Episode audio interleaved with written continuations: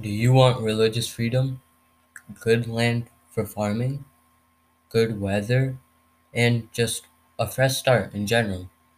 Well, come to the Middle East then, since we have all of those. What are you waiting for? Come on, everyone is welcome.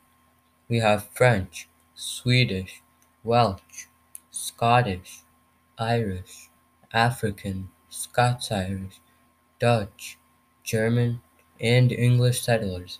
And don't worry, we can definitely make room for more. Afraid of native Indians? Well, fear not, because they are our friends and neighbors, and we are all equal. We even trade with them. You can come here, make a living off cash crops, or mining, or hunting. We have loads of land for you to come get as well. You can raise a family here. So if you are in need, or just want to get a better living, which is everyone, come to the Middle East colonies.